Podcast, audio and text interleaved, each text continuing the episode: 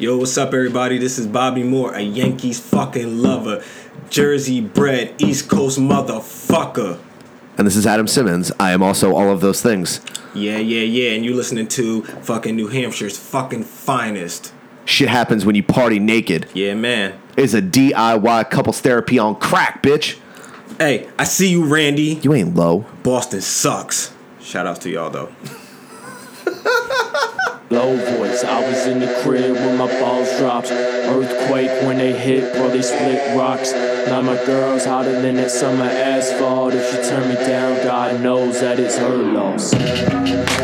All right, everybody, welcome to Shit Happens When You Party Naked. I appreciate everybody listening to this fine audio programming. I'm your host, Jason Alme. I'm joined by my wife, Christina Alme. What's going on, baby? Hey. Hey. I'm pretty proud of my wife, too. She's becoming quite the little podcaster these days. Mm-hmm. Aren't you, baby? Yeah, I'm getting in some practice. Yeah, you got in some practice the other night. So, um, something else you might need to know about my wife is that she loves reality TV Fucking love it. quite a bit more than I believe a human being should love reality TV. I don't think that's true. I think it's true. It's I don't think very it's true. Yeah, it's it's tough for me not to judge your love of reality TV because you'll fucking watch anything.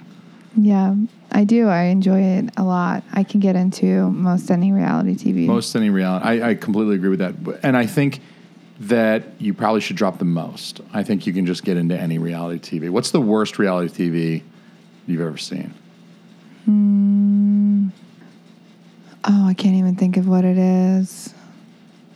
The one, you know, you know, I haven't seen a lot of it and didn't have sound because I was at the gym and um, I couldn't get the sound to work.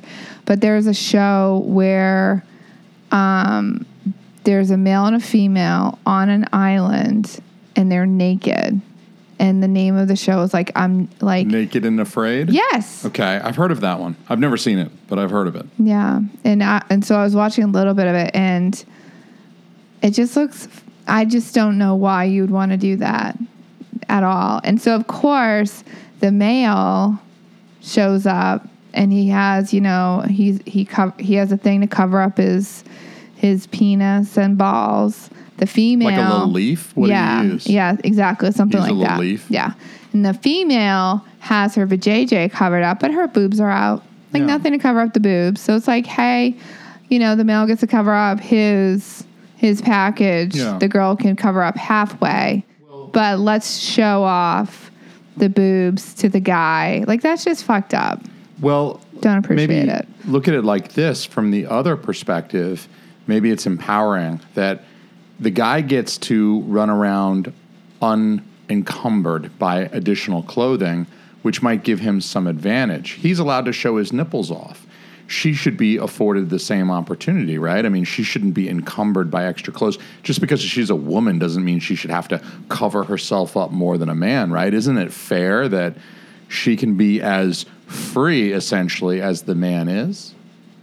I think that's an interesting at um, devil's advocate, but I think we all live in this current world, and we all know how the female breasts are looked at with a very different perspective than the male breasts. Well, the female breasts aren't hairy and gross most of the time. Uh, so usually people like seeing them. I wouldn't and call your butts, too. breast hairy. I mean, I'm gross. Uh, but you would call them hairy, right? They do have hair Yeah, on them. They are hairy.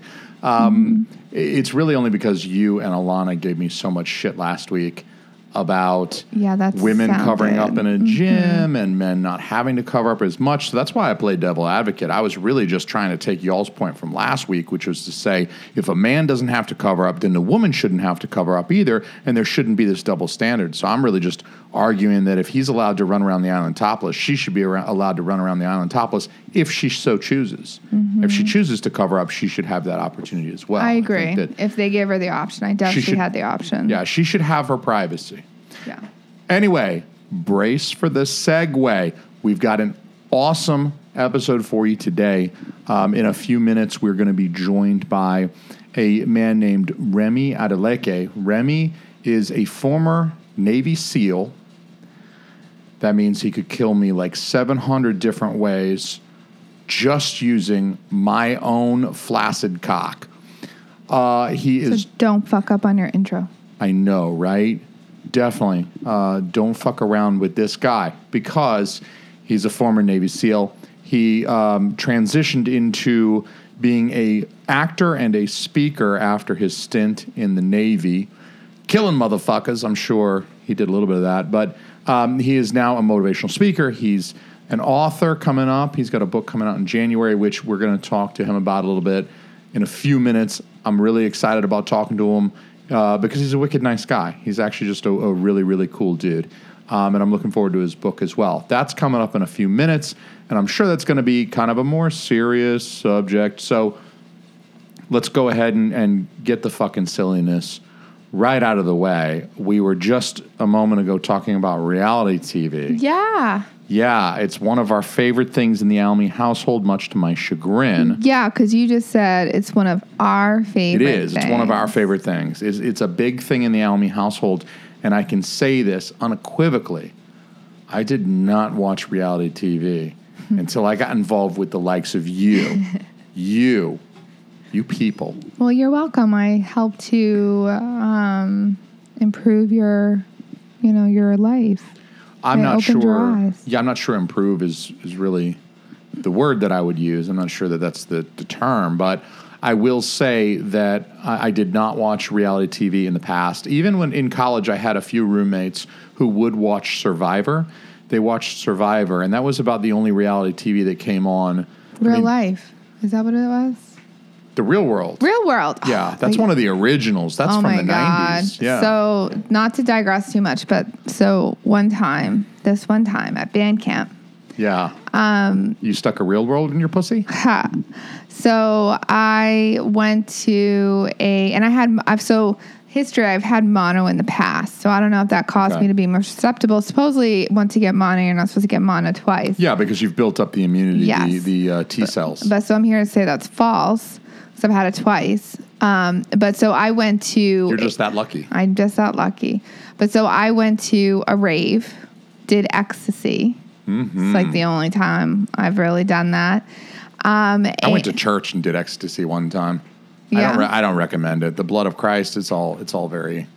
Gets it gets really psychedelic and trippy. I, I recommend doing ecstasy at a rave though. Yeah, a rave Yeah. is a much more appropriate place. Much better. So, anyways, so I did the rave, uh, or I did the ecstasy. Ecstasy. I was up all night. Ended up getting really sick, which actually I con- I got mono. Yeah. And so I was on the couch, laid out, and um, it was hot, and I didn't have an AC in my apartment, and I had a fever because I was just really sick. And I watched um, a marathon of Real World, Okay. and I was feverish. As It- one does when one is ill. yeah, and I was so it was feverish. Just what like I watched so much, like I got sucked in. Like it was actually fucking with me. So I was like, because I was so like I felt like I was almost in the show. Like their reality became my reality, Yeah. and I was like, damn, I'm just fucked up. Would you say that the uh, the illness combined with the ecstasy maybe had an effect on your cognition that would not normally have been evident, uh, and you wouldn't have experienced the real world like that if you hadn't been fucked up on ecstasy and sick? I mean, it's possible that the um I don't know how long it was after um I did the ecstasy that I got sick. It was probably within a week I got sick. Oh, okay. So it's several days. I'm kind of imagining like one happening right after the No. other in sequence, but No, it was a little Okay. bit. And- so the rave was really just there to get you sick once you were ill. Now, I mean, because you're not really still feeling the ecstasy. no, but I flavor. mean, it probably has a a little bit of a, uh, uh diminishing effect Mm-hmm. on you. You know, when you do something like that. But yeah, it was fucked up. But anyways, so you, I you digress. got yeah, you got fucked up and watched. it was World. weird. I was and like, lo- your love of reality TV has It- blossomed. That might have been then. where it started. Yeah. Because um, ecstasy is the love drug. It's and so it Okay. caused me to fall in love with reality TV. Yeah. So what I do want my audience to take away, or I should say our audience to take away from this story, is that you're a lot less likely to get an STD if you do ecstasy and just watch reality TV True. than you are if you are at like a rave with no clothes on. But it would be much more in keeping with the general theme of this podcast if you were to go party naked with the ecstasy somewhere at a rave. Go get sick. true. Go catch that clap. Get those crabs. Yeah, it's true. We approve. We do approve. So- so back to our As I was saying, yeah, before your wonderful story about ecstasy and the real world, um, I did not watch reality TV. Even with my roommates, when they would put on Survivor, I would go do homework. I would go study. I wasn't, I wasn't about that life. I ain't about that life. But I became about that life thanks to you.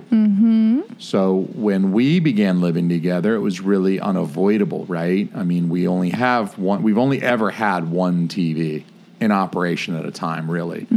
Um, so what's on the TV is what's on the TV, you know. And when it's time to watch reality TV, we watch reality TV. And I have to say, just in fairness to you, thank you. and to have the full disclosure I was gonna say full disclosure. full disclosure, I have to say that I have begun to like several of the reality television shows. Mm-hmm. Chief among them is the Bachelor Bachelorette franchise. Mm-hmm. Those to me are the best. And Bachelor in Paradise is on right now. Bachelor in Paradise is the best of the best. And I was praising you at the beginning of this episode by saying that you've become quite the little podcaster because after the last episode of Bachelor in Paradise, this most recent episode, you interviewed me. I did. Yeah. So let's just go ahead and play that for everybody so they can see how stoned I sound. sound and he was so, and he was sober, and I was sober. 100% sober. 100% sober. But these are true feelings too. But these are this this is true feelings in the moment. He sounds like he's kind of fucking around, but he's very serious. I'm I'm deadly serious. I'm more serious than I've ever been about anything. I'm more serious in this clip than I was during our wedding vows. Fuck you. That's you. how fucking serious I am about reality TV. Bachelor in Paradise, baby. Till death do we part.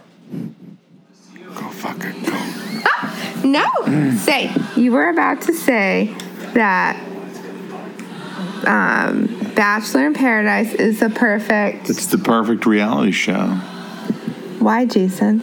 because it's so fucking ridiculous and stupid. Why, why do you love it? I love it because it's so ridiculous and stupid. And it makes you happy. Yes, it makes me so happy. Are you sad it's over? I'm fucking pissed. I'm gonna fight someone. It's over. Can you please tell the audience your reaction when you came home? When- when you came home and you thought I was watching it? I was mildly perturbed. What did you say? I think I said something along the lines of, "What the fuck are you watching?" And then and then what did you say? I, I don't remember. Jog my memory. I remember saying, "What the fuck are you watching?" And then he said, "Oh, okay, it's paused."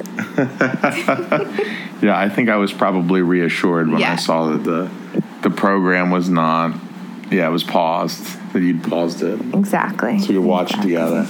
Exactly. Yeah, I didn't want to miss that. Yeah. So you mm. were happy that I wasn't watching it. No, you didn't miss anything. Yes, yeah. Okay. I'd also like to say that I'm glad that I know the passcode to your phone, so I can delete this.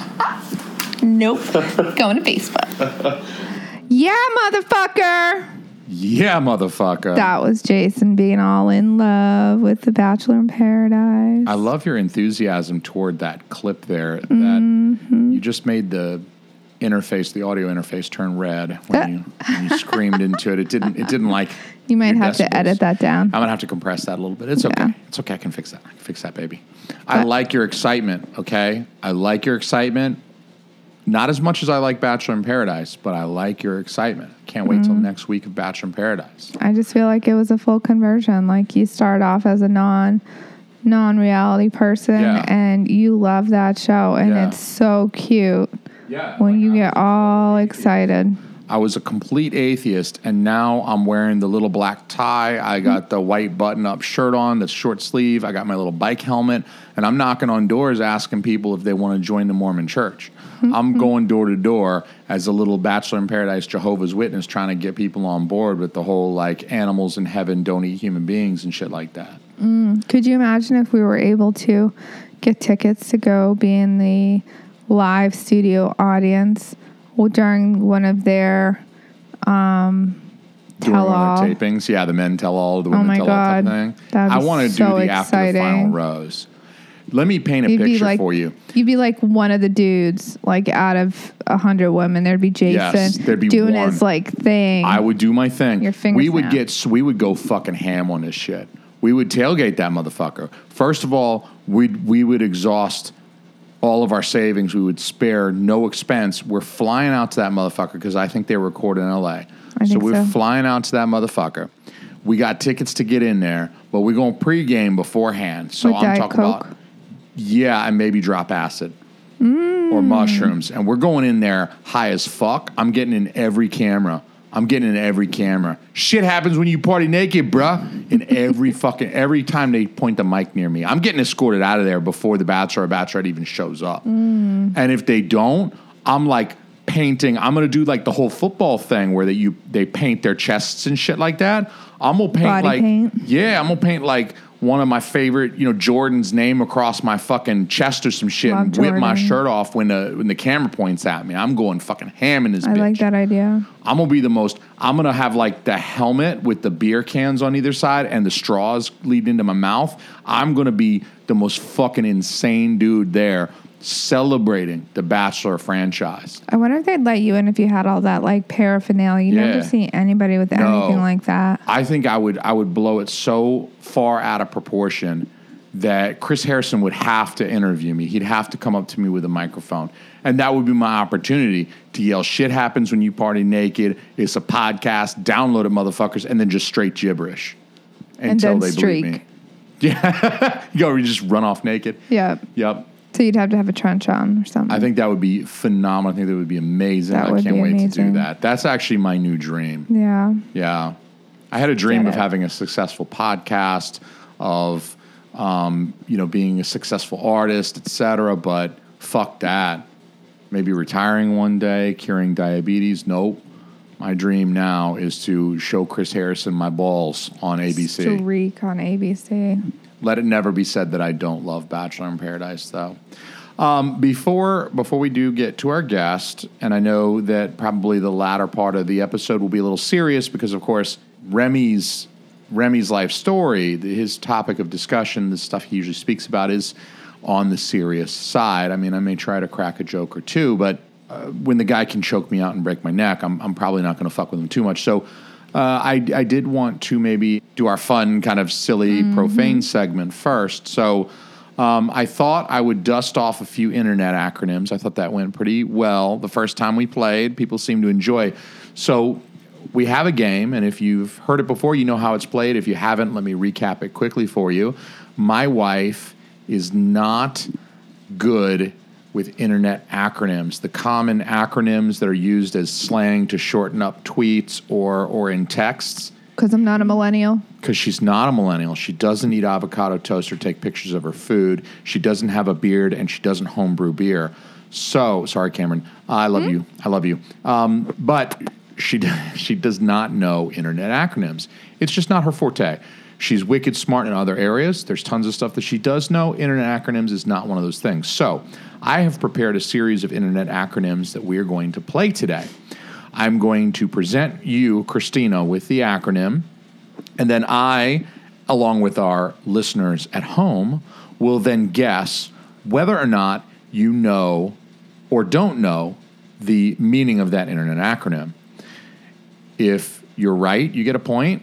If you're not right, you don't get a point. If Christina gets it right, then she gets a special Christina point, hmm. which is a high five, really. I'm going to give you the acronym. You're going to have a moment to consider while mm-hmm. I answer whether or not I think you, you're going to get it right or mm-hmm. wrong. Our listeners at home will, of course, do the same. And then you can reveal to us whether or not you know the internet acronym, and we will mark our points accordingly. It's all based on the honor system. So, Let's go. I feel good. You feel good about this? I feel good about this? All right. So, I like to start off a little easy, okay?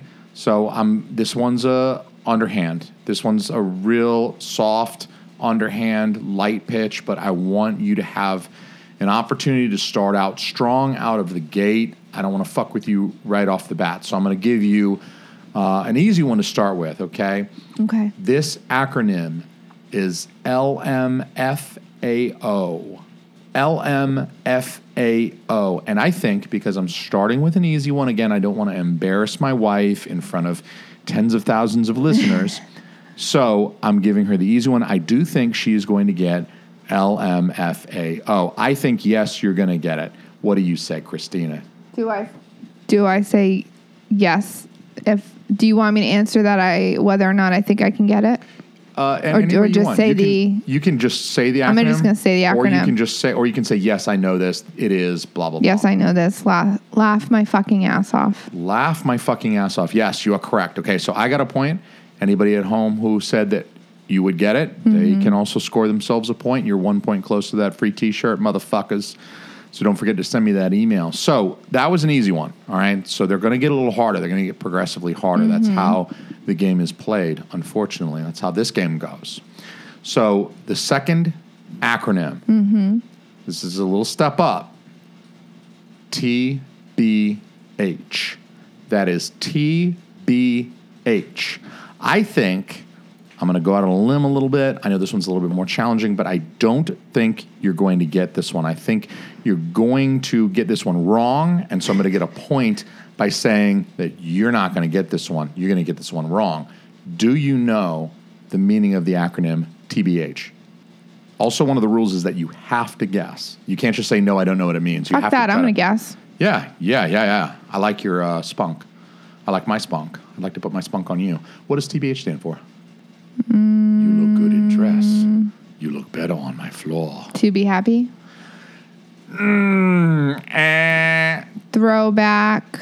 no, you're you're actually colder with throwback. You were closer with to be happy. It's to, To be here? honest. To Oh, be, to be honest. So I got my second point. I'm two for two, motherfuckers. Yes, TBH is to be honest. I feel like you've told me this one. Like this one's from like I Yeah. I've seen that acronym, but I I haven't been able to remember it. Yeah, well, we're going to keep repeating it. Maybe after this game, it'll stick. Okay, let's do next one. All right, number three. Okay, number three is even a little bit harder than, to be honest, because number three is not typically used in polite conversation. Your niece or nephew probably have not used this one in texting you. And also, it's a little bit more of the internet subculture. So it's not one that like your aunt or your grandma's going to use. This Intriguing. yeah, no, it is. I'm going to enjoy this one. I, am really, I've been looking forward to this actually. This, the third internet acronym is BBC. BBC is the third internet acronym. And also for this one, I don't think you're going to get it. Unfortunately, it's too internet subculture for you to get. It's too, um, it's too bodybuilding.com. I don't think you're going to get BBC. I love you. And you better not get BBC. Let's put it that way. You better not get BBC. Why'd you say it's to bodybuilding.com? It's that's just kind of where the the the meme originated. I think. I feel like that's at least a in my opinion. I, it would be if you actually frequented that forum, but it's it's like a web forum thing. BBC. What does BBC stand for, Han? Am I going to get my third point? I think I'm going to get my third point. Um, be back cunt. Be back cunt. I like that you went with cunt. Be back cunt is wrong. Eh. no, I like it. I love You're it. gonna have fact, to bleep that out. You'll have to bleep that out. I'll bleep when you say cunt. Yeah, I'll just put the little yeah. Yeah, because Okay, so what is it? so BBC actually stands for Big Black Cock. Oh, Yes, BBC stands for Big Black Cock. so I was in the I was on the right track. Be back cunt. I mean, it was still profane. It was. It was very profane. The BBC is uh, like that's why I said you better not be getting the BBC because when you say someone's getting the BBC, it's like oh you're going to go to jail, you're going to get the BBC. You know you're going to get you're going to get fucked. You know it's it it sort of became kind of this um, slang for like you're going to get fucked, but it's not going to be like this little white cock. It's going to be like a big uncomfortable thing in your butt, and he's not going to be gentle with you. He's not going to romance you or wine you and dine you. You're going to get the BBC. So the BBC.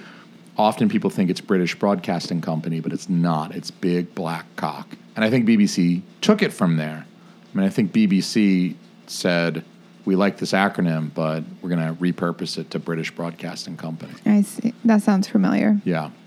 Uh, so I have one last one for Okay. you. I'm three out of three. I'm feeling good. I'm feeling good. Hmm. All right. I'm feeling just like a guy about to get some BBC. The last internet acronym is one that's become quite popular, I think, more recently, in recent years. I don't think people were using this like five, ten years ago. The internet acronym, the fourth one, is AF. AF. And that one is very useful for shortening up like a text message or a tweet mm-hmm. where you have a character limit. Do you think I'm going to get it?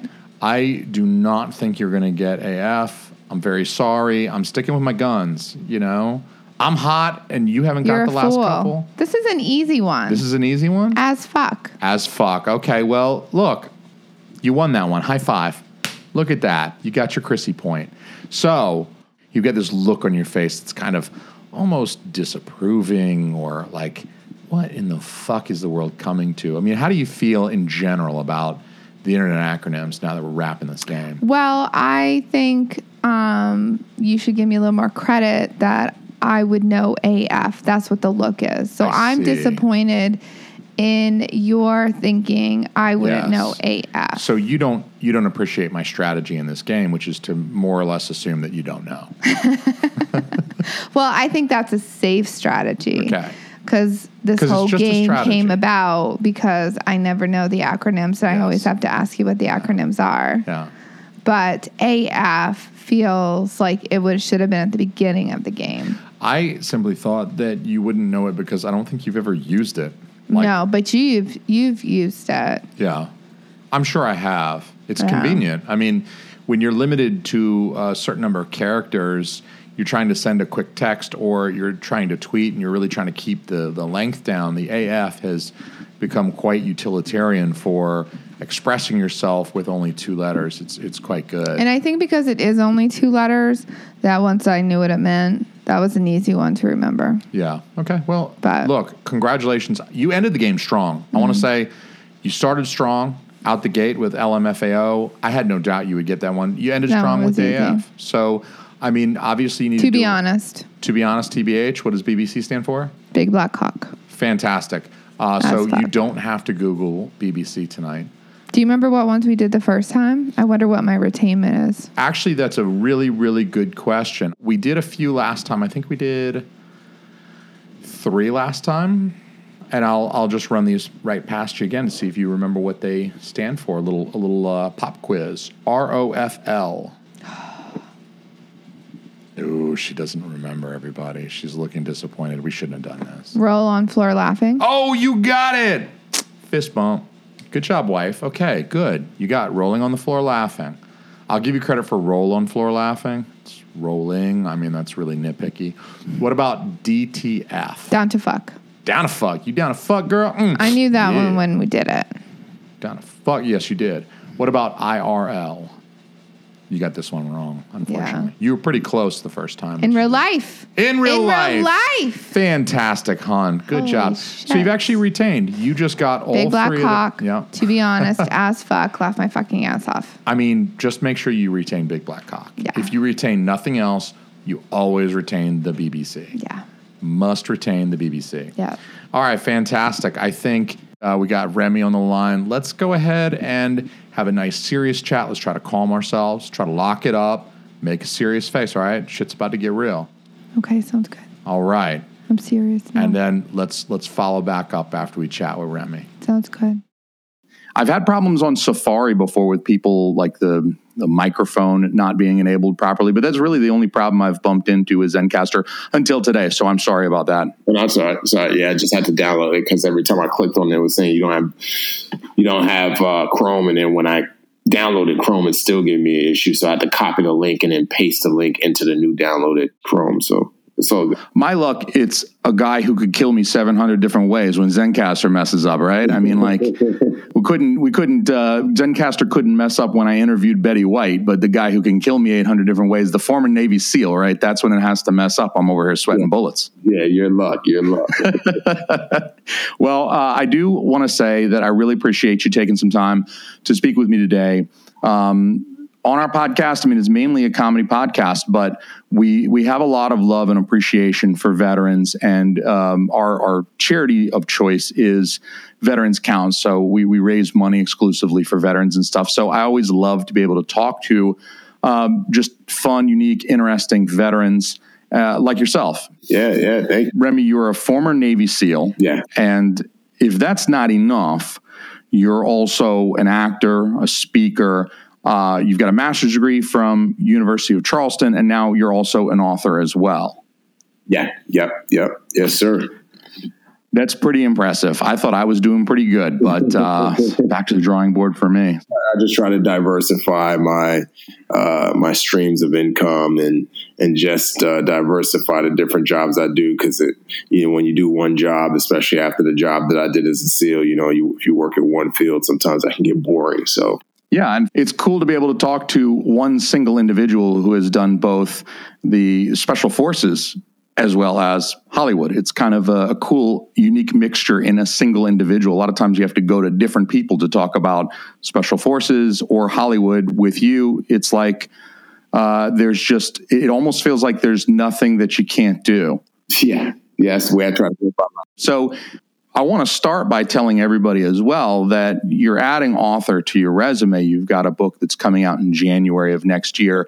It's called Transformed. Yep. I want to remind everybody that they can pre order this book at transformedstory.com. So everybody can go pre order this book even as you're listening to this episode of the podcast.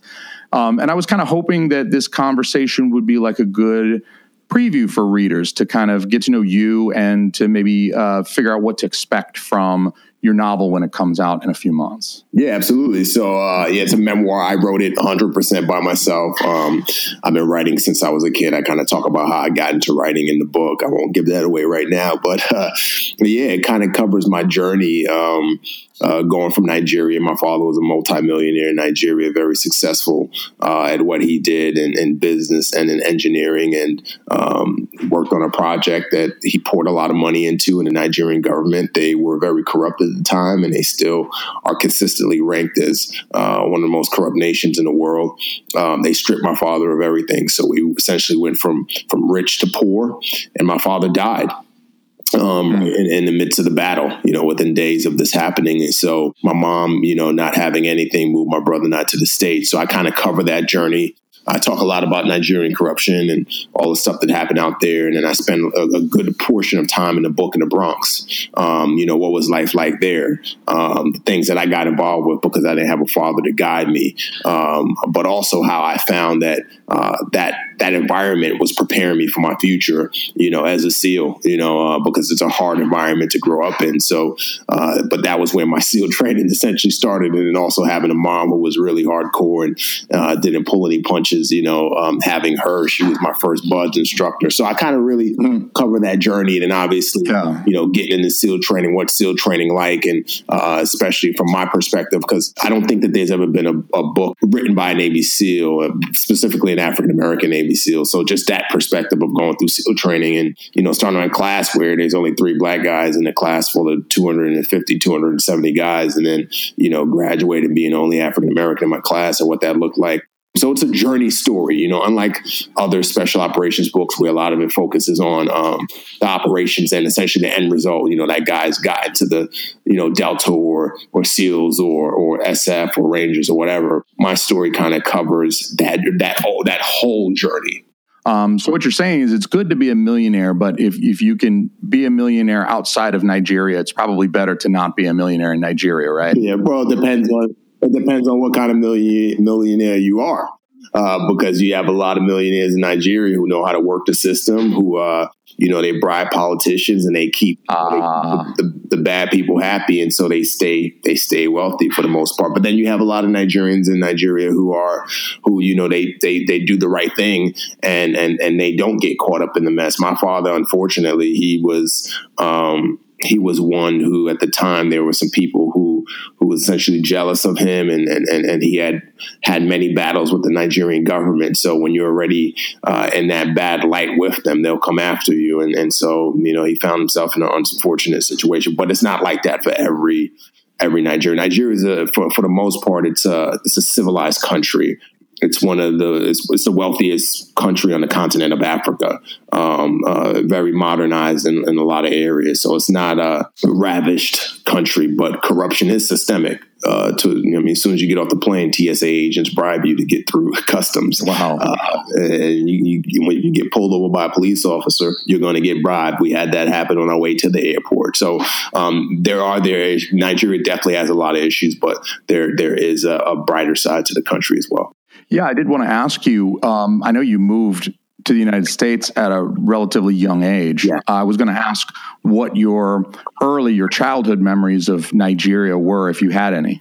Man, you know they're very very vague. Um, um, I left at five, so Yeah, I was going to say I don't really remember much before three weeks ago, so five is going to be quite a pull. Yeah, yeah. But I thought just in case you did have kind of a maybe more of an impression than a memory, really. But uh, it seems to be something that's it's prominently featured on things like your social. So I thought this is an important aspect of who this man is, and Yeah, absolutely. I was wondering if there was anything um, that you kind of take with you in your heart. Yeah, absolutely. Well, the culture for sure, um, and my name. You know, my name Adeleke is Yoruba because I'm part of the Yoruba tribe. So, um, and Adeleke means the crown is above. My father was a chief within the Yoruba tribe. So, in East in, in Western culture, in Europe specifically, you refer, refer to royalty as king, queen, duchess, prince, that type of thing in Nigerian culture and a lot of other cultures within Africa, the, the term chief is used. So um, a lot of my roots uh, in my name and, and, and who I was, and my mom, she always reminded us as kids, you know,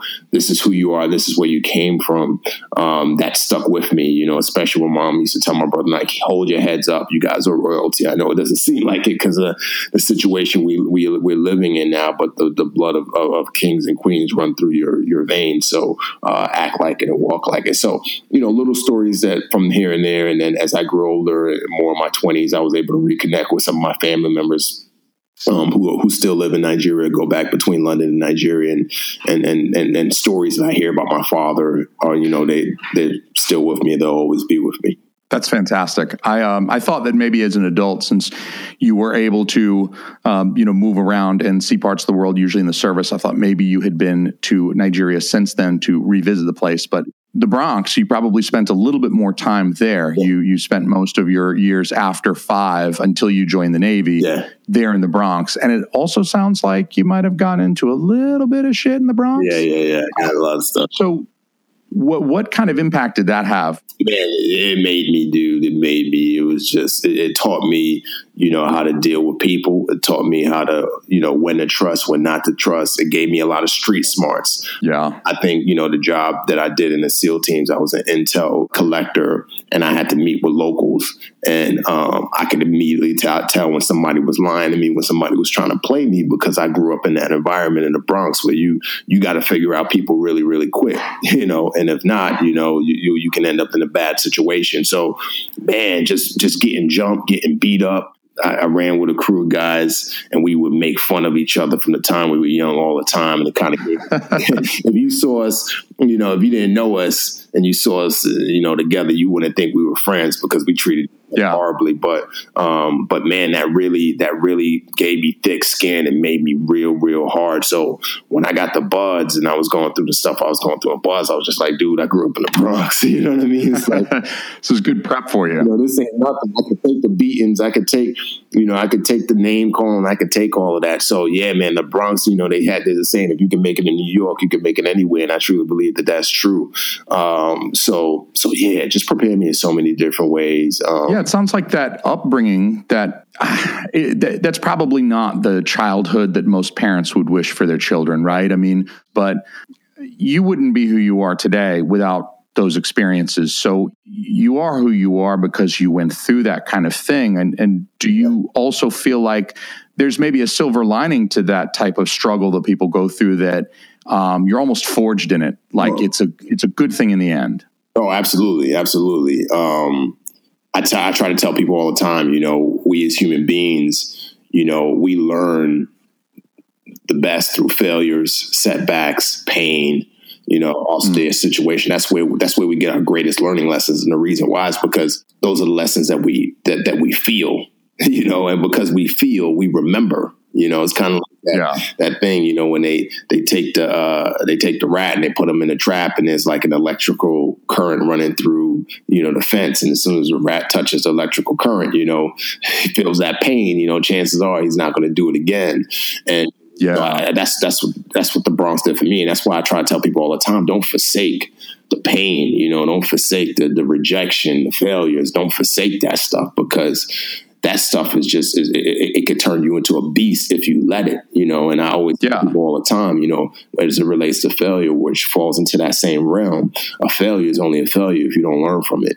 If you learn from it, that's a then it's a lesson, and that's a powerful lesson. So so yeah, man, like I, I'm so and, and this might say sound weird to say, but I'm, I'm grateful that that my father died when I was young, and and I ended up living the life that I lived because my father was married before he married my mom, and he had a lot of kids. He had a few kids um, who are older than me, and all of them, you know, they live the life, um, the good life. Um, you know, they all went to boarding school in London, very educated, highly educated. They they they all very successful. They all have wealth. They all have money, and and and they had my father, but they're totally different people than I am. You know what I mean? I, I think that if I went the path that they did, I wouldn't be as strong as I am today. For sure. I would take a lot of things for granted. So I'm grateful for the pain and the suffering and the loss, you know, because I would not be where I'm at today without, without it. Yeah, and I, I think that's um, that kind of quality of character that uh, you're able to appreciate all of the just the bad shit that happens in life for the the good things that it can teach. Is I think it's a rare quality. Yeah. Unfortunately, I think um, it's definitely a reason why I was excited to talk to you today as well. Absolutely. It's like I've gotten to the point in life where I'm, I love the bad. I'm, I'm, I'm just like, man, when's something bad going to happen to me? You know, you know, Why can't I have a rough day today? I'm I'm hoping for a rough day today when that alarm clock goes it's off. It's like, when's that obstacle going to come? When am I going to get punched in the face? When it, because that's when I rise to greatness. And I think that is, and, I, and I try to every day I strive towards perfection, but I, it's a good reminder, you know, uh, especially you know being in Hollywood now, you know, there's a lot of setbacks in, in Hollywood. There's a lot of you know people in Hollywood who um, who will play you, who will steal your ideas, who will you know just do some shady stuff, and and, and sometimes it's good. I, I mean, I had a really bad experience early in, in my career in Hollywood with a manager who was just a straight up sleazeball, but I didn't see it coming, and I, and I thank God that that I ran into him and I had him play me and steal from me and do the things he did because through that man, like I, I've, I've I've grown so much, and from a business perspective, I've gotten so much wiser to to the game out there in Hollywood. So I'm going to ask you in a few minutes kind of what advice you might have for the the younger folks, but this is that's a really kind of hitting on on what I think is very valuable message. Prior to you joining the Navy, kind of you you you had the struggles in the Bronx, um, even run-ins with the law, but then you kind of had a wake-up call that caused you to join the Navy.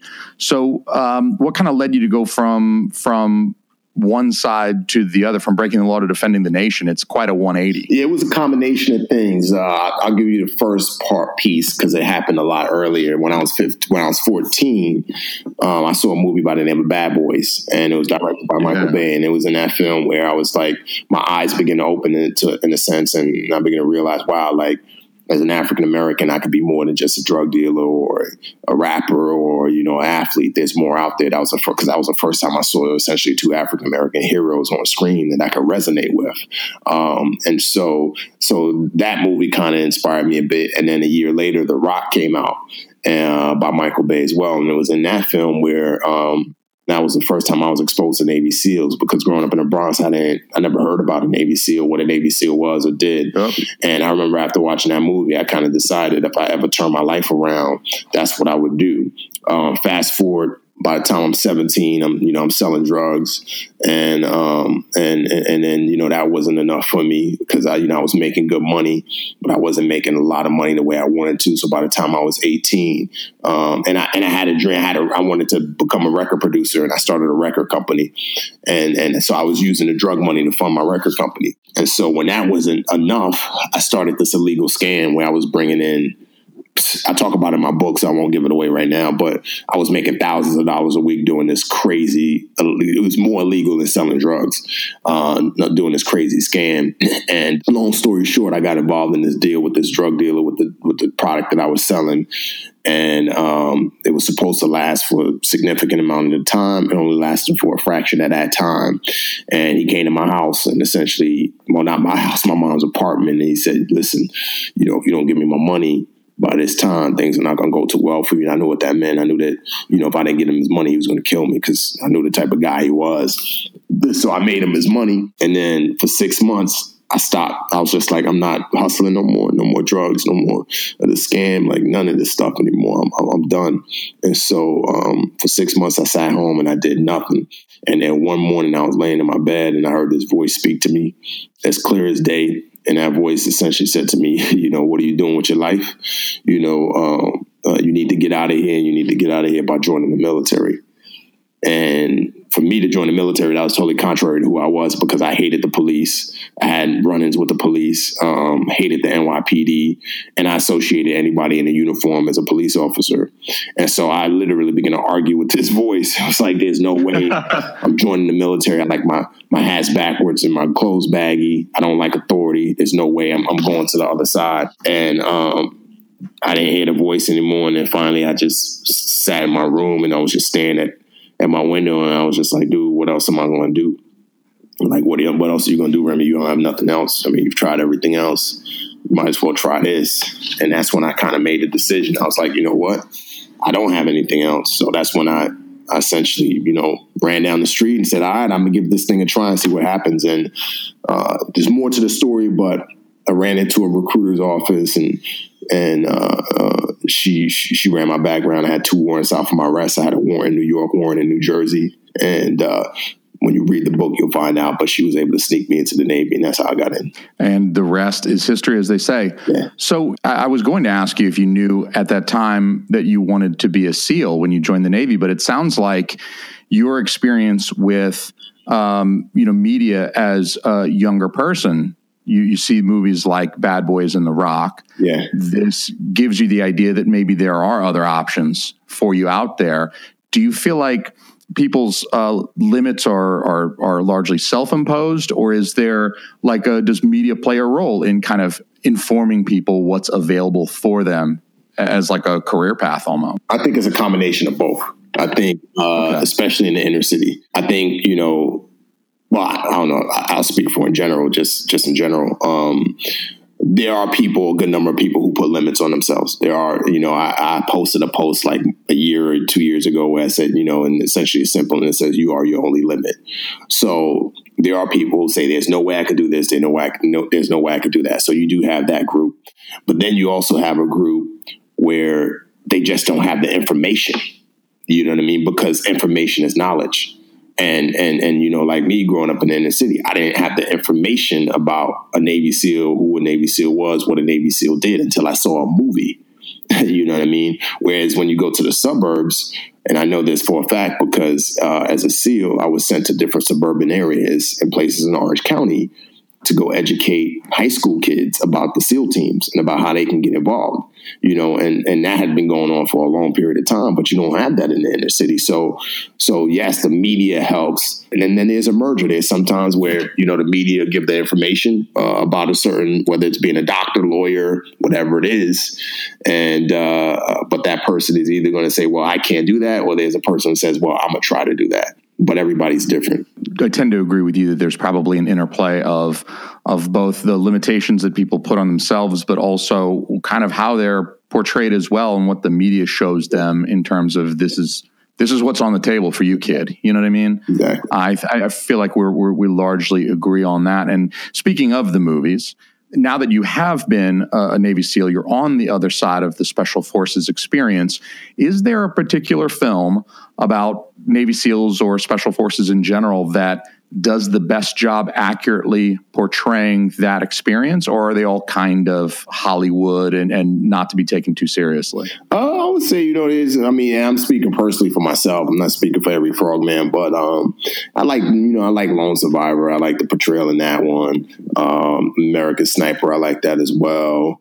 Zero Dark Thirty. I like you know when the SEALs were were, were introduced in that film. Thirteen Hours. That was a good one as well. Um, so yeah, there's a, there's a few that I, that I like, and a lot of it is you know I know firsthand because I'm friends with a lot of these guys, but there's a, a, there's a lot of guys who do the tech advising on the films to make it as realistic as possible. I'm actually doing that on a movie right now. I'm working on Michael Bay's new movie, Six Underground, and I've been working with the actors for like the last month uh, to get them prepared for for their roles.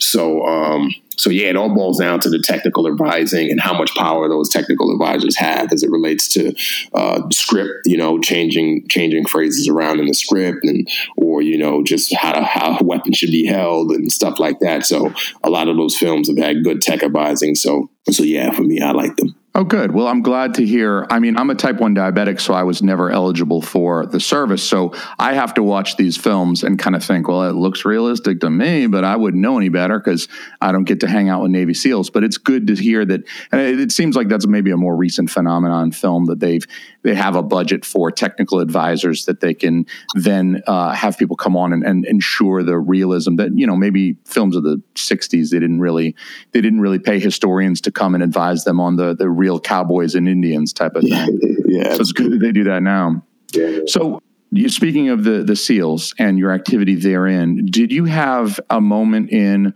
BUD/S or or um, or really at any point thereafter that that was just uh, super challenging, super grueling, maybe like an oh shit kind of moment? What was the hardest or most challenging thing that you dealt with?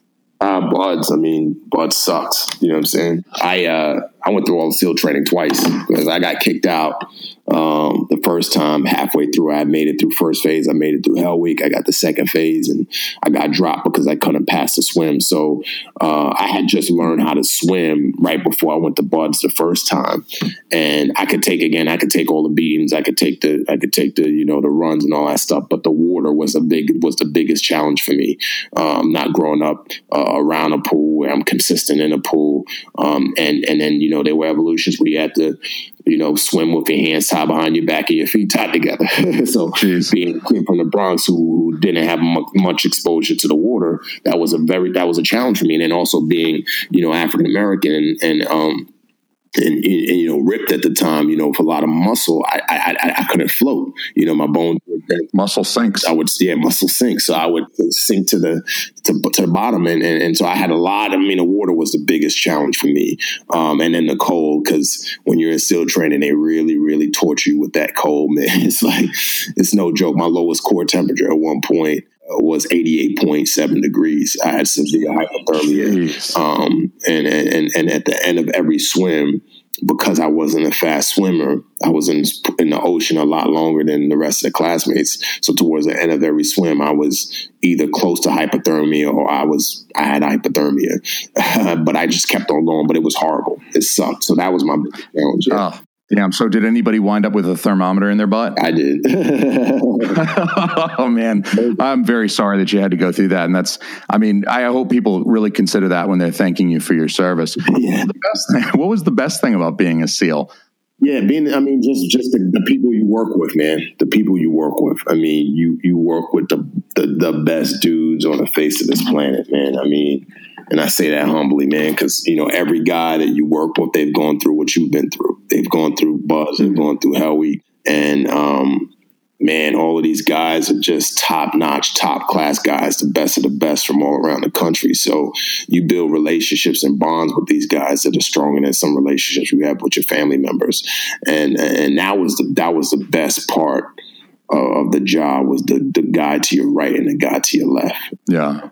I thought you might say something like that. Having talked to a lot of the guys, that that's typically what comes up is uh, the brotherhood, the camaraderie, um, the the feeling that people are looking out for each other that maybe you don't get as much in the outside world.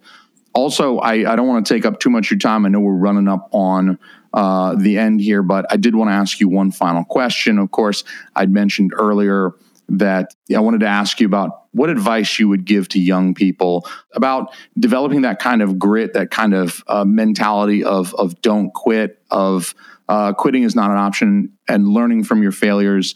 You know, they they just need to develop that that kind of mental toughness. And how do they do that? just got to go through hard stuff. I mean, that's the easiest way to, to, to, that's the easiest answer I can give. I mean, I think it's the most transparent answer to give is you have to go you have to go through the hard stuff. And it can be as hard it can be for one person it can be their homework. Doing homework every night it sucks for them. You know they just hate it they're not good at it or whatever or maybe it's taking tests. Well just do it. You know just do that little hard thing. Um, for some some person is swimming you know they, they they can't swim or they have a fear of swimming.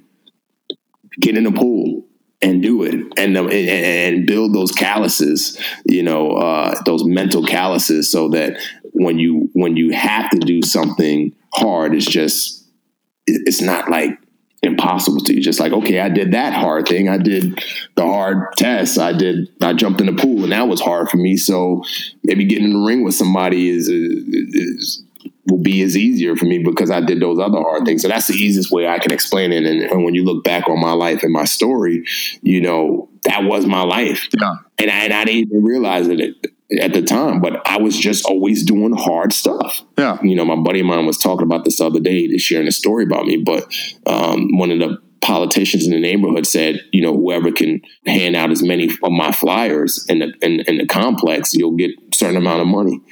And I was just like, I'm gonna win. And it was hard. And I and it was 17 floors in every building. And I just ran every building. And I ran, I ran up the, up the steps and down the steps and to the doors. And I just did that hard thing. Uh, and and doing hard stuff just became more and more normal. My mom would make my brother and I write these reports, and that's how I got into writing. She would make us write reports, and if we didn't do it right, she would make us do it again.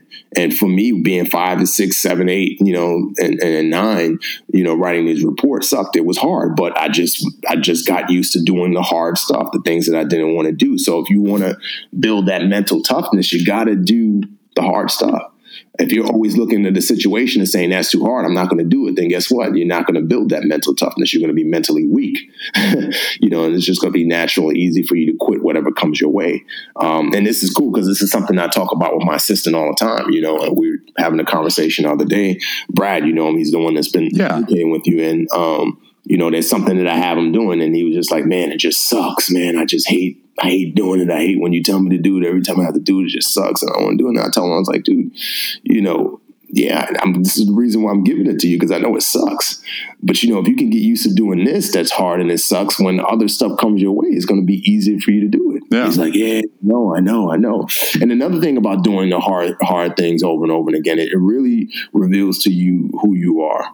It reveals to you how disciplined you are, how dedicated you are. It reveals to you, you know, whether you are mentally strong or mentally weak. It reveals a lot of things to you, you know, that, you know, just living a normal, easy life can't reveal. So I really appreciate that message. I mean, that's something that I, I also, it resonates with me because I, I tend to believe the same thing. I have the same outlook. If I may distill, it sounds like um, seek out the challenges, find the hard stuff, do the hard stuff. Yeah. That it's like a muscle. It, the more you work it, the stronger it will grow over time. Absolutely. The, the challenging stuff will become easier, and success breeds more success. And that's how a guy like you builds up such an impressive resume. No, absolutely. And another thing I'm trying to tell a lot of these young people as well is it's going to take time, man. Stuff takes time. In my book, I cover 30 years of life You know, I, I meet a lot of people all the time, and they just see the end result. They see me as a Navy SEAL, they see me as an actor, they see me as a writer and, and an author, and all of these things. And in their mind, for some strange reason, they think that a lot of this stuff happened overnight. You know, I get phone calls all the time for some awesome jobs. I just got hit up last week for this big project with one of the most famous African American actors on the face of this planet right now. And, and and I get calls like that all the time for different projects, and people see that and it's just like, well, that happened. I was like, no, the reason why I'm getting these calls and I'm getting these opportunities is because of the 30 years of kicking myself in the nuts. You know, I, I earned Yeah. I earned these gigs. I earned this this life that I live now. And and it takes time. You know, nothing happens overnight. You know, and you'll see that wh- whoever picks up my book will see that that there were times where I had to literally, when I couldn't swim, I had to run to the pool three to four times a week. I didn't have a car. So I would, I, you know, and the pool was three miles uphill away from me. So I would run three miles to the pool, run three miles back home. And I did that. I did that three to four days a week for a year. You know, um, I couldn't do pull ups. I couldn't do push ups. I was weak. I was skinny. But every day I just showed up to the gym and just jumped on the bar. I did it every day, every day, every day. I studied my academics. I worked on my writing. I did these things for years. So now I've gotten to the point where when the opportunity comes, I'm prepared for it but it took years for me to get to that point. So that's another thing, you know, as a as it relates to mental toughness in life that I try to tell young people. Everything is going to take time, and you got to be willing to put in the time, put in the work, and not expect everything to come to you Agreed. within a day or a week just because you look good or just because you did five minutes of work or whatever you think you did. You know, things are going to because it's not. That's not life. It does seem like a lot of people are waiting for a call. They're waiting for Ed McMahon to show up at the door with the giant check and say, You've, You're a millionaire now. But it doesn't really seem to be the way things work in real life. You do have to kind of get out there. You've got to put yourself out there. You got to be willing to fail, whether it's uh, ha- failing SEALs training the first time and having to repeat BUD/S, or uh, whether it's putting out a whole bunch of shitty podcasts before you get a couple of good ones like me. You know, it's there's there's always that risk that you've got to go uh, and and just do. And I was very nice to Brad, by the way, so hopefully he wasn't upset with me. I tried to be very. Oh no no no no no no no no no no no no no! That wasn't you. I'm just playing. Yeah. I'll send him an apology note. I'll, I'll write him a card and tell him how great he was. He was very, very nice to me. I like Brad a lot. But you need to just tell him he sucked. Yeah, give give Brad a big hug for me. Uh, I'll tell him he sucked later.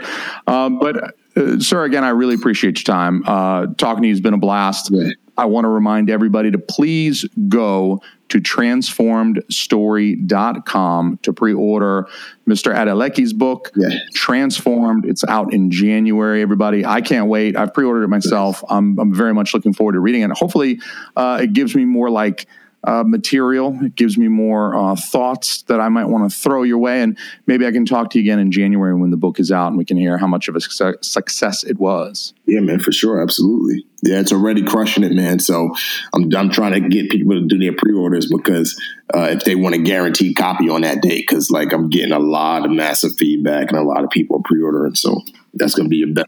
Yeah, and more pre-orders is a bigger initial run, and that's good for everybody. Absolutely, absolutely. I can't re- wait to read the book, and uh, I look forward to talking to you again. Yes, sir. Yes, sir. God bless and thanks for having me. It's an honor to be on. Thank you. The honor is all mine. All right, brother. All righty. Have a good one. You too. Out. So really, like what struck me in speaking with Remi was uh, he's a wonderful example of somebody who goes from a bad situation, from um, a place where you know he doesn't have a lot and he doesn't have a lot of resources as a teenager, as an adolescent, and he's dealing drugs, he's scamming, he's doing all, he's breaking the law. I mean, he's as a teenager, he looks like he's on the road to getting clapped up, getting arrested. Uh, he even said he hated the NYPD. I mean, he had a very adversarial relationship towards authority. How does he go? How does that person go from from that to to being um, an ex Navy SEAL, a speaker, an author with a book coming out published by HarperCollins? I mean, it's not some self published shit. I mean, this is HarperCollins is putting this book out. This is a big deal. It's available on Amazon. It's available on Barnes and Noble. You can pre order the thing at either of those websites today.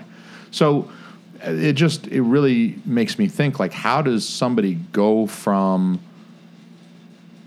one spot to another spot? I mean, how do you make that happen? What are your thoughts?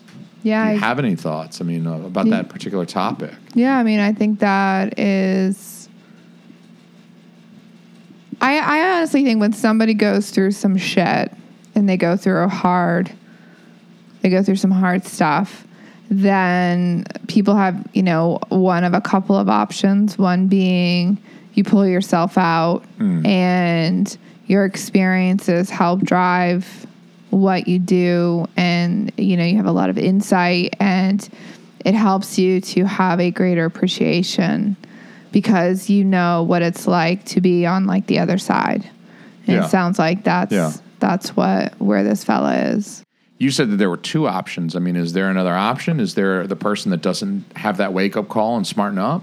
well they just stay on the same path you know and they keep either spiral, spiraling out or maybe they die or you know but they Unfortunately. Yeah, they don't go down. And I, I think this this one resonates with me because I had some shit, you Yeah, know, that I yeah. went through and you know, and I had those wake up calls and I feel like I'm still having those wake up calls. I feel like because of my experiences, I'm better at what I do because I have a lot of insight. And I, Yeah. you know, and so sometimes it's hard to have those insights if you haven't walked. And I essentially asked Remi if he would change anything about his past, if he would, if he had a magic wand, if he could take those experiences away from himself, if he would. And I, I feel like he answered in such a way that he probably wouldn't change a lot about his past, including the hard shit, the difficult stuff. And I, I guess I want to ask you that too is like, is there anything that you would change, or do you also kind of appreciate the shit because essentially, even though it was hard and it sucked going through at the time, is part of who you are now? Mm-hmm. Yeah, that's an interesting question. I mean, you know, like if you're able to turn shit around and and be successful and move past it, Yeah. then I guess I mean that's a hard question. I mean, is. I guess if I could, I mean, some of the stuff, yeah, I mean, I I would be okay not going through it. Yeah. I can. I, yeah. you know, like Well, I- that's something I've been thinking about a lot the last week or two that I've been chatting with Remi to to plan today's talk and everything. And you know, I've thought about the questions that I wanted to ask him, and I thought a lot about the nature of regret, and I think that's that's what a regret is, right? I mean, you look back on something that happened. It doesn't have to be something that you did, but it, oftentimes it's something that you did. It's one of your behaviors. I regret saying that, or I regret doing this, or I regret being there or not being there. I regret the time I got arrested, or I regret. And I think that's the nature of regrets. Is you're like, man, I've, I've you know, looking back now, I wish I hadn't done that shit. On the other hand, I think if you take away too many of those regrets, if you had the magical ability to go back and undo certain certain key events in your past that you you might not be sitting here right now if you undid too much, even the mm-hmm. bad stuff. Mm-hmm. And that's kind of my thought is like yeah. I got shit I regret. Of course, I'm human. Everybody does. But I'm not sure that I would go back and change too much because I like where I'm at now. And I think the people who really wrestle with regret are the ones who don't like where they're at now. Hmm. Yeah. How do you feel about where you're at now? I mean, I like where I'm at now for sure. You know, I think there's still some struggles, Of as course. you know, going Life's on. Life's never perfect. Yeah. And, you know, I think some of the struggles I'm dealing with now is still stemming from some of the shit that I'd gone through, you know, in, in the past. So, what kind of makes me think, you know, if somebody hasn't um, maybe come to peace or come to terms or gotten in a good place with you know the hardship that's happened maybe it's harder to get to that place where you're like yeah you know i went through that i made it i'm good and now i'm on the flip side and i can live with what happened but with just like the knowledge of i went through that and, and i'm a better person for Yeah. it you know, which I think is sens- sensible probably because I'm going through some stuff. Yeah. It's hard to. Normally, I'm like that, and I'm like, yeah, yeah, you know, went through some stuff, but I'm I'm a better person because of it. But I'm probably in the thick of it right now, so it's hard to be happy about it. Yeah. Well, I mean, I I would say that I even I would take it a step further and even say that I kind of appreciate, and I think that this is a a theme in in our conversation with Remi today too, is that you you even have to appreciate some of the hard times that resulted in where you are today and, and what you have going on today. And so sometimes the shit you go through is kind of disconnected to what you're doing right now. And you think, well, it doesn't, you know, I regret that, but it doesn't have anything to do with where I am now. But for sure, the things that were difficult uh, that you, you went through, but that put you where you are now. I mean, I, I reflect back on things like that was hard and it wasn't fun, but it benefits me today. That's kind of, I really try to look at all of the challenges that I've ever faced as being like they've prepared me for who I am now. And as long as I like who I am now and where I'm at now, then I, I should try my best to appreciate even the shit. And there's stuff that just happens, right? I mean, like car accidents happen, cancer diagnoses happen. You know, you just it's not something that you necessarily asked for. But then there are sometimes there are bad things that are a result of our own behavior. Like Remi said, he was the one breaking the law. He he, would admit that he wasn't. He was doing something that he didn't feel like he had much option, and he, he mentioned that as well. But then he's he will also say that like it's important to be accountable as well, and say like I chose to do this, so I kind of put myself in danger. sure. I you know I try not to harp on about the Buddhism too much on the show, but like to me, I think it it feels good to be grateful for things, even the stuff that maybe you wouldn't normally be grateful for, like hard shit that's um, stuff that just happens. I mean, I was diagnosed with diabetes, and it wasn't adult onset diabetes that I was 50 and I'd been living this this shitty lifestyle for years, and I kind of asked for diabetes. I got diabetes, you know. So I, I kind of understand that like shit happens to you sometimes, and it's a disease, and there's nothing that you did to precipitate that. So. Um, I can appreciate that as well. But even then, I look at diabetes and like, yeah, that sucked because that was super stressful and I had to learn a whole lot of things about managing my, my blood sugars and stuff. But then on the other hand, in recent years, I've been really grateful for my diabetes. I mean, I've been really grateful. I mean, uh, being able to volunteer at Camp Carefree in New Hampshire and to be able to uh, like take part in that diabetic community of all these young type 1 diabetics. Uh, that's been like so just like emotionally rewarding for me that I, I, I have to look at that and think I would not be involved with that at all if I hadn't been diagnosed with diabetes 11, 12 years ago. So I don't know. I mean, there's there's other ways of framing that too that I think are like maybe healthy for people since you can't avoid all the traumas and all the shit. It might just be healthy to say, okay, well, what are the other opportunities that you know, even though diabetes might have predisposed me to retinopathy, I've got retinopathy, uh, kidney failure. I mean, there's all these scary things that I'm gonna have to deal with one day, heart disease, et cetera, that have already kind of started to scare the shit out of me. Current health situations and stuff with my cardiomyopathy, but it's like I could focus on that. And that maybe diabetes is going to cost me some years, but then I could also focus on like, hey, I'm getting some good shit too. Like, there's some really good things that have come of it. I think even our mm-hmm. relationship with you being a registered dietitian nutritionist, I mean, would we be together if I wasn't diagnosed with diabetes? I went to work for a health and wellness company because I was diagnosed with diabetes. Mm. I met you there. Yes, you did. I mean, I can't imagine taking a path that would result in us not never having met and not being married right now. That's that's crazy to me. That is So, crazy. I got to be grateful to my diabetes just for that. Mm. So, everybody, thank you guys for listening to the show. I'm grateful for you guys as well. I'm really grateful for everybody listening to the show. I do truly mean that. I know I fuck around a lot, I say the F word a lot, but everybody that messages me and says they listened to the show and they enjoyed it, they thought it was funny, whatever, uh, I truly do appreciate everybody listening. Christina, Jason. let's try to be grateful for our shit this week. You That know, sounds like a good plan. I'm going to be grateful for my diabetes. Everybody out there, think of some bullshit that you're dealing with and then just try to spin it and look at it from the other end and uh, try to be a little grateful for it. I'll be grateful um, for not drinking. Yeah. Isn't that, isn't that nice? How much Yeah. money did we save? We bought some nice stools for our uh, podcasting studio. Mm. Get my shop on. and speaking of getting your shop on, everybody, please uh, go check out uh, Remi Adeleke's book, transformedstory.com. Go to the website. You can click a link to Amazon or to Barnes & Noble. You can pre-order the book. Um, HarperCollins is using your pre-orders to know how many they need to print for the first run. So if you want to get your copy in January when it's released, uh, please do pre-order that book. Join Christina and I in pre-ordering that book. Yeah. Um, because I think it's going to be great. I'm really looking forward to digging more into Remi's story and talking to him again in the future. In the meantime, everybody, we love you. Thank you for listening.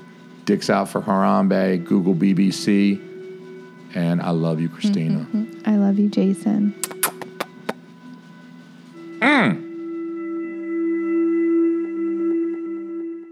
Yeah, motherfucker.